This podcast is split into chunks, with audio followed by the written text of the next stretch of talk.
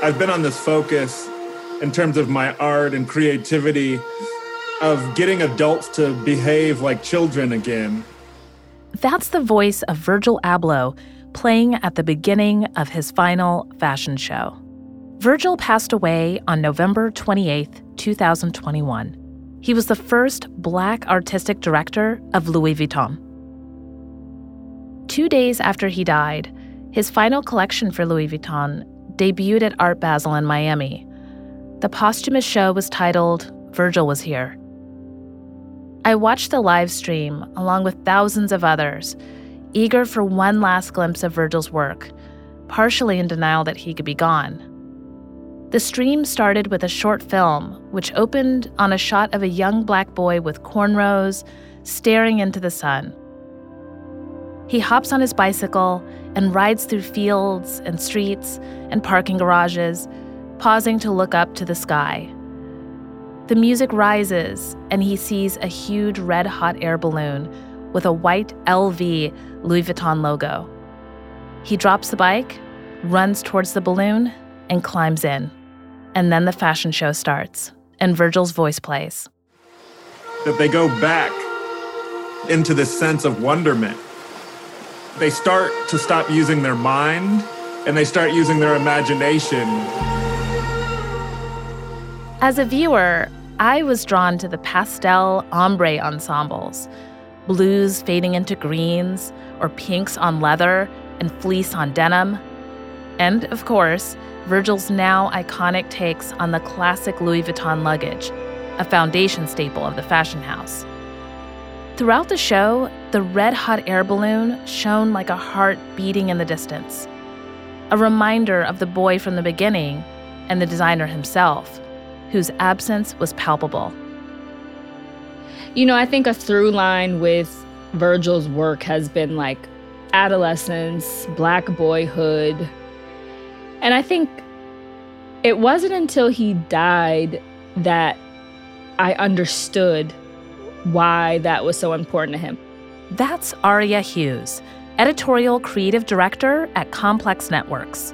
I mean, I think I understood on a surface level that he was trying to say that this identity of person has long been mistreated or ignored. And so I want to center that in my work. But I also realized that his reliance on this through line was like a coping mechanism to kind of get through life and to kind of tap into like this childhood imagination and whimsy. And in, in a way that Black people do every day, to be quite frank. And a lot of that is yes, we love clothes, but it's a coping mechanism. We're creating this fantasy for ourselves to get through life and to create a certain type of armor, you know, and present ourselves in the best way. And so when I saw that last video with the young black boy with cornrows, you know, biking around Miami, I, I just lost it. I just lost it because he just looks so free and I want to imagine that Virgil was always trying to tap into that when designing for this storied house.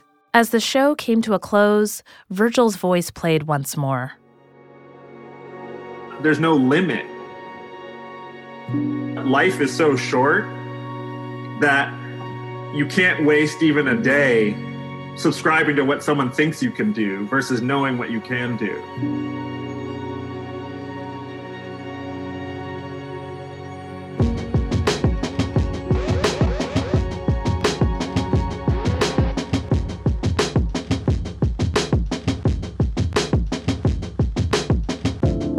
This episode talking about Virgil and paying homage to his impact. His creative eye was always fixated on the future, but rooted in lessons from the past. And for so many figures in fashion, his visionary sensibility redefined what the future could be. I'm your host, Kimberly Jenkins, and you're listening to The Invisible Seam, where we open up the archive of American fashion and celebrate its Black contributions. This is episode 5 There Will Be No More Doors. In this episode, we're asking what should the future of fashion look like according to Black thinkers, designers, and stylists. And how do we get there?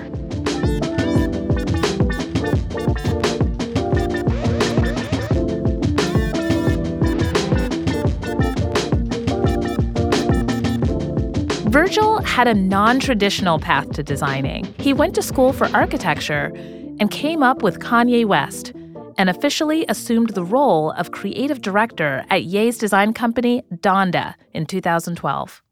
Ye and Virgil interned at Fendi for six months to cut their teeth in luxury, and Virgil went on to start his own brands, Pyrex Vision and Off White, which led him to massive collaborations with Nike and ultimately becoming the artistic director for Louis Vuitton menswear in 2018. In a 2019 interview with Dazed magazine, Virgil made waves with a comment he made about streetwear.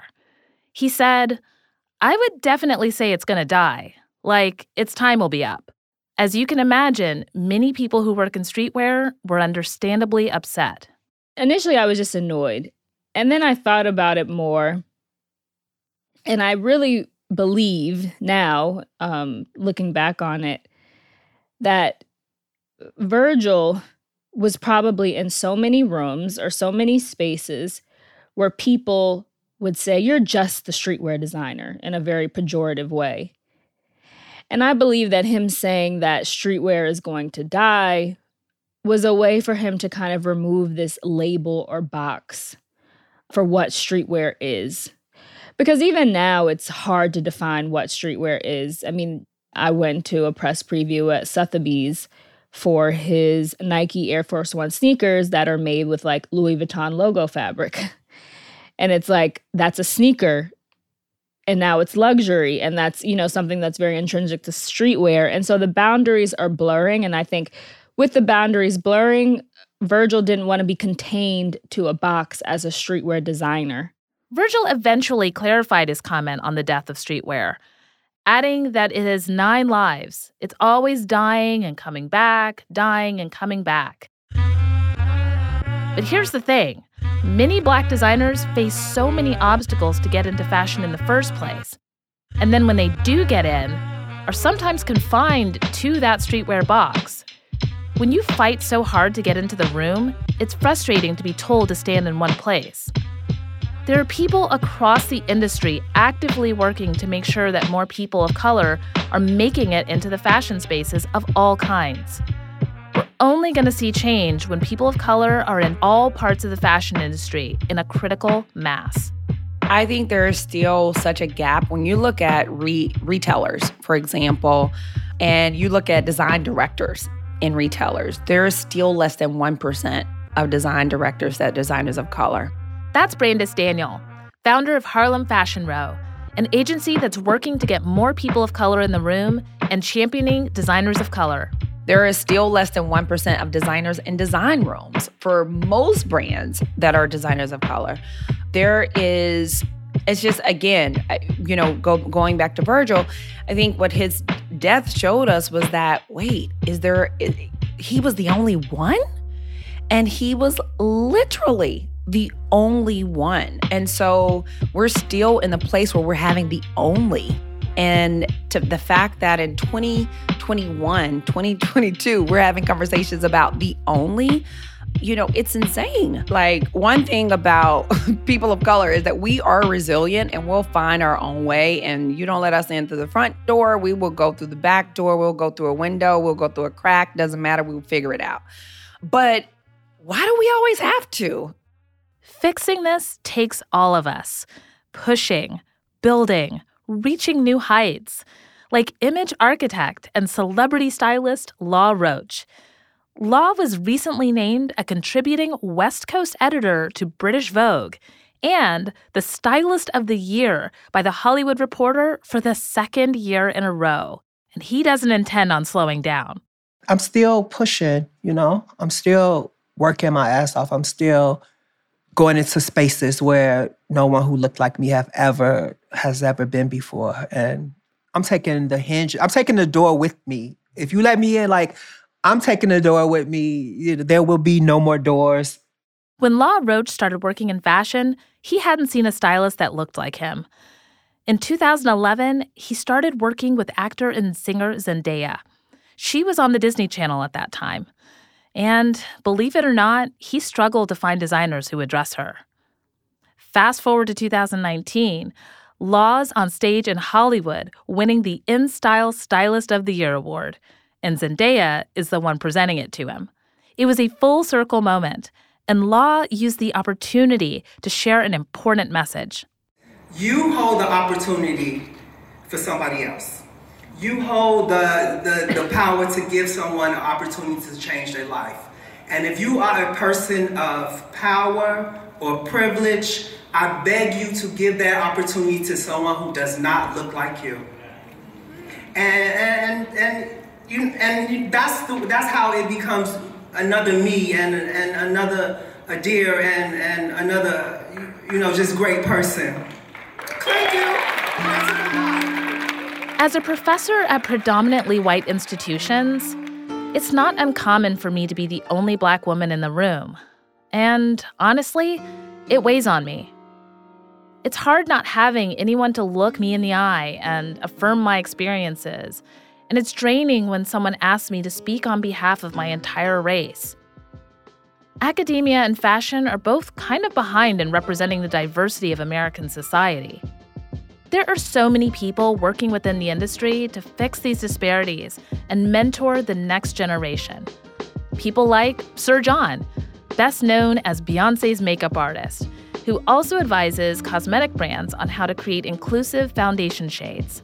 Or Antoine Gregory, a fashion stylist and consultant who founded the Black Fashion Fair. It's a website, print book, and community where blackness is celebrated front and center, not because of some initiative or marketing tactic, but with the mission to further black designers and design. And then there's my good friends Hannah Stoudemire and Ollie Richmond. They created Fashion for All Foundation, and each summer they run an eight week program to mentor the next generation of aspiring fashion professionals you know, I really think that it has to start with us, right? It has to start, it has to start with me. It has to start with other people who have any inkling of of power or influence, you know, and it's it's us influencing our clients and other people that we work with. It, you know, like looking at even going as far as is the people that you're working with, like what is their what do their interns look like? What do their assistants look like? Who are they teaching this you know their craft to and who's going to be the next them you know that's that's what a what a problem is you know if you go to somewhere and you know and you happen to see the intern pool or the assistants and there's nobody black there like how can you create how would the next ceo or somebody be created if and have the opportunity to be black if you're not investing in somebody at a lower level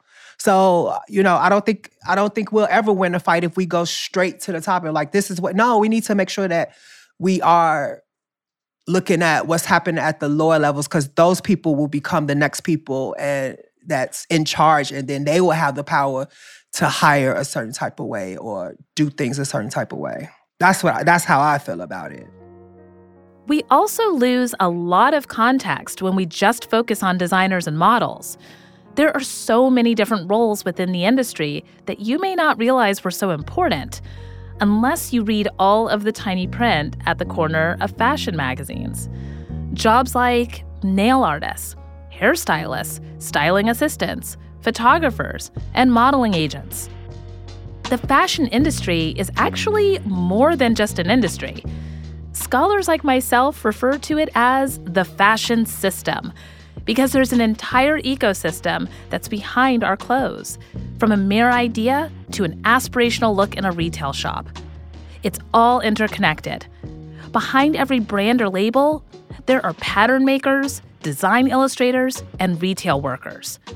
And the dark truth of it is that most of these brands rely upon a global network of garment workers of color, working below the living wage in unspeakable conditions. If thinking about this fashion system seems overwhelming, that's because it is. But amidst this complex web of creativity and commerce, there's Black people bringing their talent, ideas, and even their activism.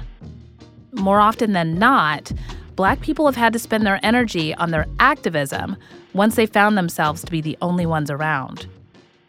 it's tough. You you you sometimes feel like Black Superman. That's Randy Cousin. He's the Senior Vice President of Product Concept and People's Place Program at Tommy Hilfiger. The People's Place program partners with designers, agencies, and educators like me to increase equity and representation in the fashion industry. Over the course of Randy's career, he's worked with a lot of big names in fashion, and he's used to the emotional toll of being the only Black person in the room you know, where you've got to wear the hat of the Black experience, but you have to also be the voice in the room to talk about bias or missteps or appropriation or, or, or just things that can be taken the wrong way. And in a lot of cases, we're just sick and tired of being sick and tired, mm-hmm. right? You know, it's it's not just that with the amplification of the BLM movement, all of a sudden systemic racism just started. You know what I mean? It was a it, it just gave us this voice that we've always had, but we didn't have the microphone in front of us. And now having that mic, it gives us the ability to say, no, there needs to be more than one. And future can't move forward unless there's more than one. So, what are we doing? Not you, not I. What are we doing to ensure that there is more than one? More than one in front of the camera, behind the camera, in the boardroom, at the top of the fashion house, in 2016, I developed a course at Parsons School of Design called Fashion and Race. I was challenged by the fact that there were no organized resources that addressed the significant omissions in fashion history, along with the impact that that social construct of race has had on fashion and beauty culture. So, if you don't see it, build it, right? I launched a website called the Fashion and Race Database in 2017 and in April 2020, I decided to expand it, having no idea the kind of tragedy that would happen in May 2020. That summer, the presence of the database was suddenly more urgent than ever, and it helped call attention to the need to have critical and uncomfortable conversations about the nature of popular fashion and beauty culture, how it was largely shaped by white supremacy and colonialism. As the founder of the Fashion and Race database, I was ready to help lead the charge towards a new way of thinking about fashion and rethinking how it should operate. I connected with Randy in 2021, and we had such similar goals around changing the industry. We both thought that one place to start was telling our stories.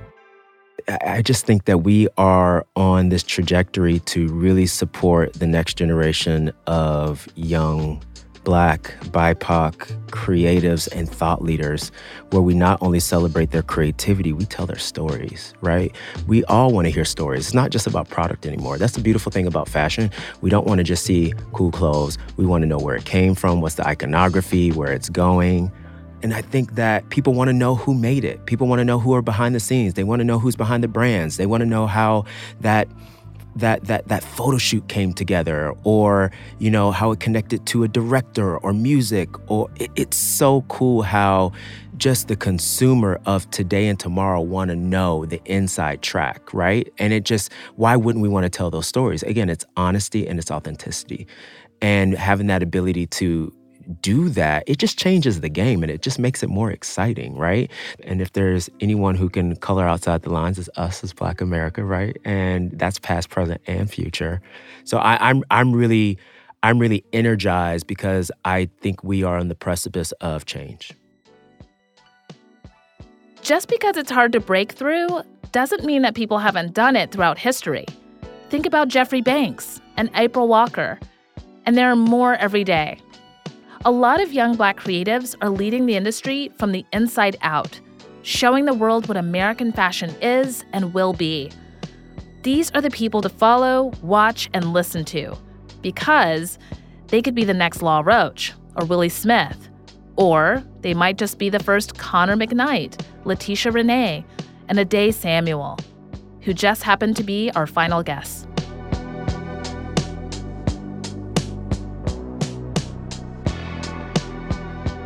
I really love talking to early career creatives because entering this industry is a serious investment, emotionally and financially. And yet, people are guided by passion and the need to tell their stories. In order for us to have a future that we can look forward to, it's critical that we embrace them. Ade Samuel is a creative director, stylist, and designer who grew up in an immigrant family in the Bronx.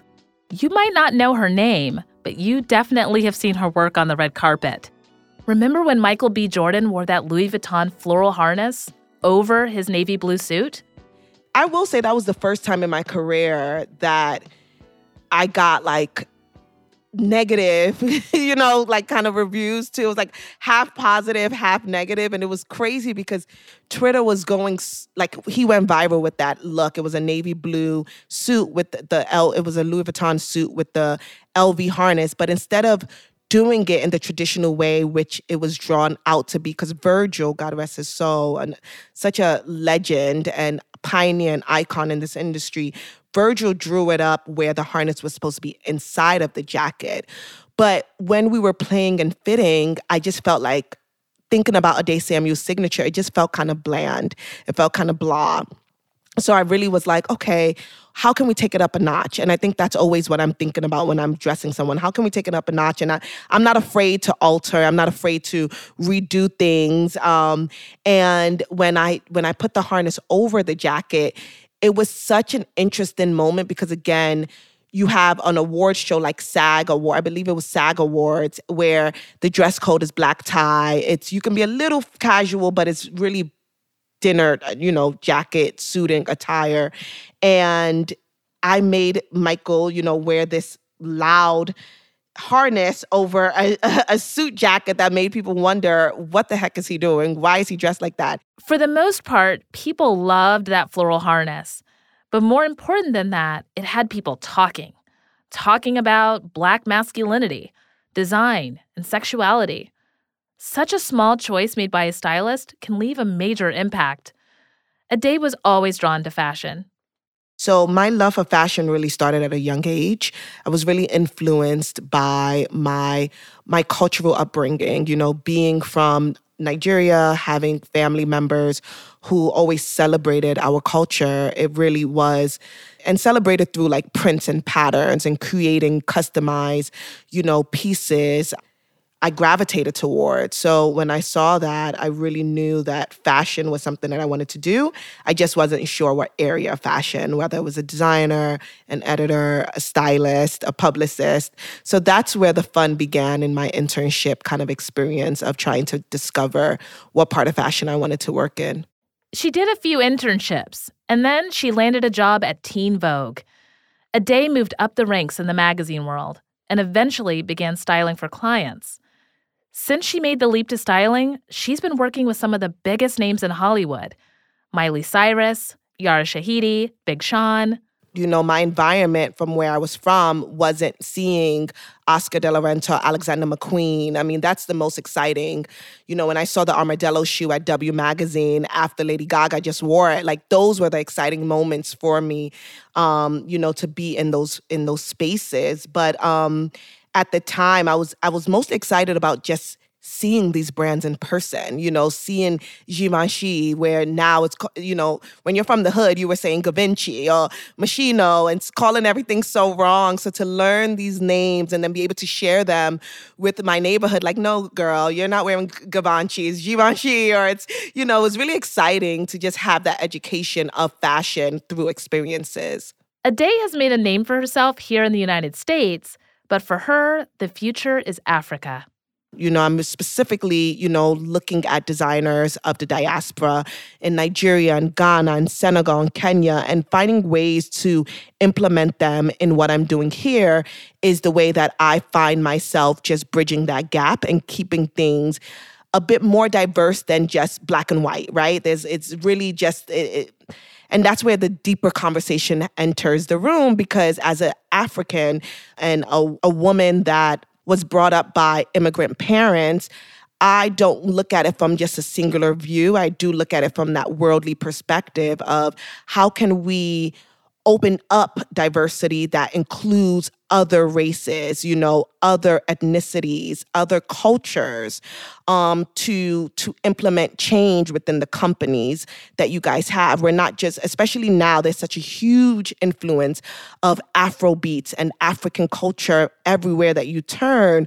But are we actually providing opportunities and and giving jobs and bringing those designers into these spaces that they probably won't have the opportunity to go into if we don't help bridge the gap together, right?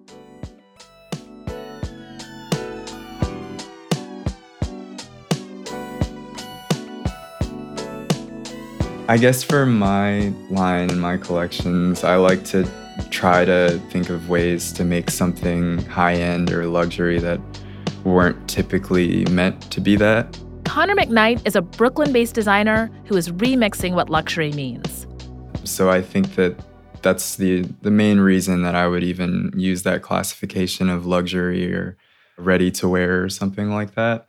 I don't really think that streetwear is like I feel like more recently at least it's become somewhat of a bad word with with some regards and I think that um basically it's just like a, a struggle between like whether you want to be categorized as that. I know that sometimes as a black designer immediately without you deciding what you want your collection to be categorized as it can be placed a label as streetwear. Connor studied at Parsons and started off in the industry by working at the popular streetwear retailer Kith and the couture studio Bode. But he struck out on his own in the early days of the pandemic in 2020. His first collection draws influence from workwear, outerwear, army surplus, and his childhood home outside of Washington, D.C. The historian in me loves the way he draws upon classic pieces from the archive and makes them his own sometimes combining these influences for surprising results, like his cropped puffer, modeled after a World War II bomber jacket, and children's winter coats. The shape of that jacket was basically came from my like attempt at making what were those World War II pilot jackets in a puffer form. It's sort of just like an experiment that I had. I always thought it, those jackets were super cool, but for me, wearing like a leather shearling uh, short jacket on a daily daily basis didn't really fit the vibe for me, and I'm always pulling from sort of that uh, like crunchy stuff that people wore like as a kid, and uh, so I wanted to combine those two ideas and see what happened. Connor started his eponymous label out of his Brooklyn apartment, planting a seed around the first COVID lockdown and the nationwide reckoning around violence towards Black people in 2020. He let those events inspire him to create clothes paying homage to unexpected elements of Black history. In the past two years, that seed has bloomed into a luxury brand. There are a lot of my peers that are coming up right now are doing incredible work, and I think that part of what's so cool about that is I don't I don't feel like competitive with any of them. I think that it's it's amazing to see like what different ideas people are bringing to the table and adding to the conversation and I think that you know that's sort of the the best part about the work for me is just being involved and sort of offering a new perspective in that way.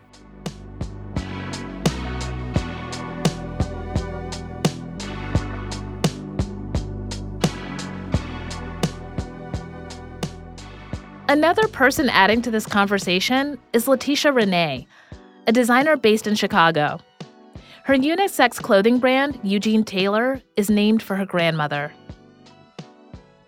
My grandma taught me how to sew when I was seven. You know, like most grandmas, I had a grandma who would make stuff for her grandbabies and stuff like that. And I kind of took a real liking and a real interest to what she was doing. So she sat me down and, you know, she gave me the technical skills. But then I also had a very fashionable dad who, you know, he was super old school. Like he always reminded me of like, the gangsters that you see in like, you know, those old kind of like good fellas. Like he gave you that kind of like vibe with the fedoras with the feather in it, you know, the silk shirt, the long trench coats and the wool coats. Like that was what I would see. And like my dad took looking good very seriously. I mean, he had like five stack gold chains. Like he was that type of man and stuff like that. And he took a like a lot of pride when he would go out. And one of my chores was I had to iron his clothes. So I started to really look at how clothing was made and the construction. And like that became something that was so cool to me at such a young age. It was so curious about how clothing was actually made that when I went into high school, then it started to go into me cutting up my clothes, which I got into a lot of trouble for. But I was, I just wanted the things that I had to be what I wanted to be, or I, there was just so many ideas in my head, pretty much. Letesha makes clothes with a community and wearer in mind. A piece that caught my eye is her brandy gown. It's a long strapless satin dress with a fitted bustier top and ostrich feather accents. The gown is inspired by the 1997 version of Cinderella, co produced by Whitney Houston and starring Brandy. It so beautifully captures the whimsy of fairy tales and the importance of representation at all levels. Letesha emphasizes the resilience of Black women in her work. And that very resilience is what's allowed her to continue on in an industry that is so often inhospitable to Black women. I feel like the fashion industry, which is such an interesting thought, I feel like it's a male dominant industry. And I feel like a lot of the people that are behind these bigger brands are men. And I feel like that is extremely discouraging to women and then even deeper black women because I, I, I definitely see a level of respect happening for black men on a regular basis in the fashion world. I think that that's been a constant thing, but I don't see that for black women, which I think is a little weird because I know that behind all these men are definitely some black women and and overall just women. But even though being a black woman in the industry has had its challenges, it's also a source of hope for Letesha. I think the most exciting thing for me in fashion and just in the world in general is the opportunities that I feel like are coming for Black women because I just feel like we deserve it. And I think that that I I feel like it's coming. I feel like we're just starting to be heard a little bit, um, but there's so much more to hear from us. And I feel like I see more opportunities happening for us in general. And that again keeps me hopeful. And, and I, I'm excited to see how things are going to change and how things could potentially become more diverse in the fashion industry. I, I, I, definitely am excited about and interested to see what's going to happen because I do see a lot of initiatives out there right now. And I hope that there's a lot of good positivity behind it um, and real wants for real change and not just so that your company doesn't get canceled. Um, yeah. that part.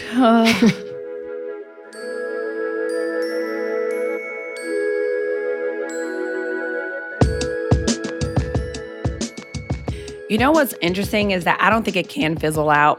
Here's Harlem Fashion Row founder Brandice Daniel again. I've never, I've never even been at the place I'm at right now. Um, I think the, the the the things that have happened, it has changed me forever, and I think that there are so many people of color who feel the exact same way, and we're not letting up. I'm in WhatsApp groups, and what people don't realize is there are tons of groups that are not on social media, that are not public, that are happening to make sure that this doesn't fizzle out and that you know, companies can't come in and say, hey, we want to support Black designers today. And then next year, you know, they're nowhere to be found. I, I think the possibility of this fizzling out is, is next to none. For companies who can just, who say, oh, no, we're not in this, I, I think it's going to hit their bottom line tremendously for sure. And and this new group of, you know, Gen Z and the group that's coming after them, they don't have that same hesitation to speak up that that my generation had. They don't they don't care. You know, they're going to say what they feel. So I think companies who are not committed to the work long term, um, I think the companies might fizzle out at some point. So I don't believe the work is going to though.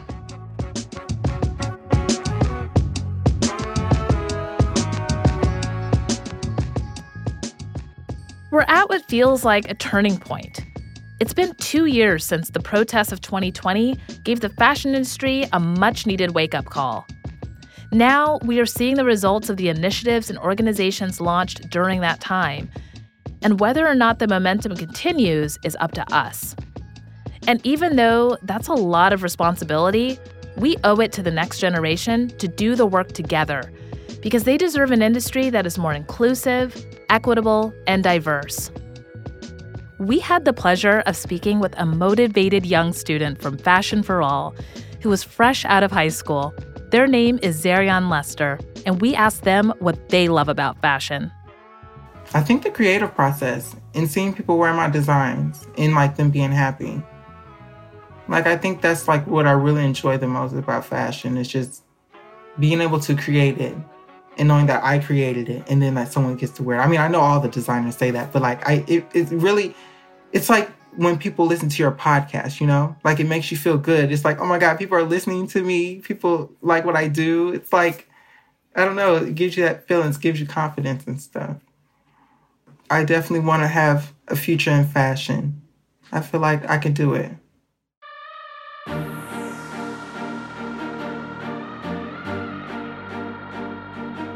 So, first of all, I just want to say thank you for listening to this podcast because it does make me feel good. Black people have always been in fashion, and we're here to stay. Despite the laborious efforts to make a name for ourselves and advocate for our culture, the fashion industry needs us because we helped build it. I'm excited for the next generation of designers, thinkers, stylists, and business leaders in fashion. And Zairion, we'll be waiting for you.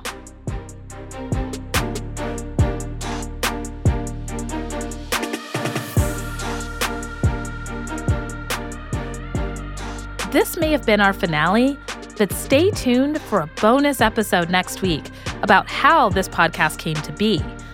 It's rare for an educator like myself to find a partner in the industry I study and teach, but it shouldn't be.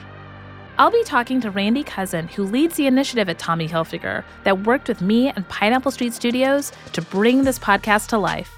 I just realized that, wow, this industry that I have loved so long, that I've dedicated so much work to trends, colors, patterns, history, fabrics it wouldn't exist without the Black experience.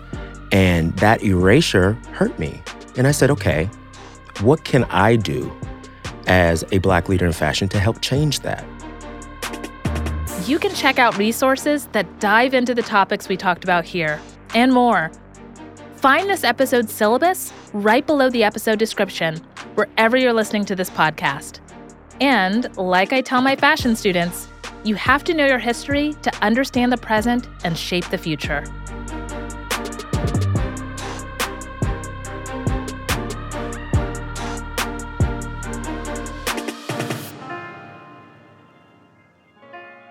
The Invisible Seam is an original podcast created in partnership with the Fashion and Race Database, Tommy Hilfiger's People's Place program, and Pineapple Street Studios.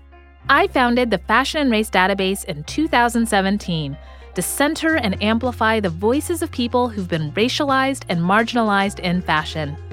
Our work, like this podcast, focuses on illuminating underexamined histories and addressing racism throughout the fashion system. I'm grateful to the Tommy Hilfiger People's Place program for their support of this project. The People's Place program exists to advance and support underrepresented communities in fashion and beyond. They've made this show possible. My co visionaries are Randy Cousin, SVP Product Concepts and People's Place Program, and Dominique Baycote, Manager, Earned Media Communications and People's Place Program. And from Pineapple Street Studios, our executive producers for The Invisible Seam are Jayann Barry, Jenna Weiss Berman, and Max Linsky. Himia Freeman is our production coordinator, and Yinka Rickford Angwin is our associate producer. The Invisible Seam is produced by Stephen Key, Sophia Steinert Evoy, and me, Kimberly Jenkins. Our editor is Aaron Edwards. Our head of sound and engineering is Raj Makhija. We are engineered to perfection, or very close to it, by Davey Sumner. Original music by Oaktown Soul and additional tunes from Epidemic Sound. Teri Agins, Shamira Covington, Kimberly Drew, Nick Nelson, and Miko Underwood reviewed episodes as part of our advisory committee. Thanks for sharing your expertise and perspective and giving thoughtful notes. Legal services for Pineapple Street Studios by Bianca Grimshaw at Granderson Des Rochers and Katie Ali Mohammadi at Donaldson Callif Perez. Our show art was designed by Kurt Courtney and Lauren Vieira at Cadence 13. Other materials were used from the following entities and organizations InStyle and Louis Vuitton. I'd like to give special thanks to Zairion Lester, Jada Al Hakim, Hannah Stoudemire, Ali Richmond, Emerald O'Brien, Mara Davis, and Ken Maiden. Thanks for listening.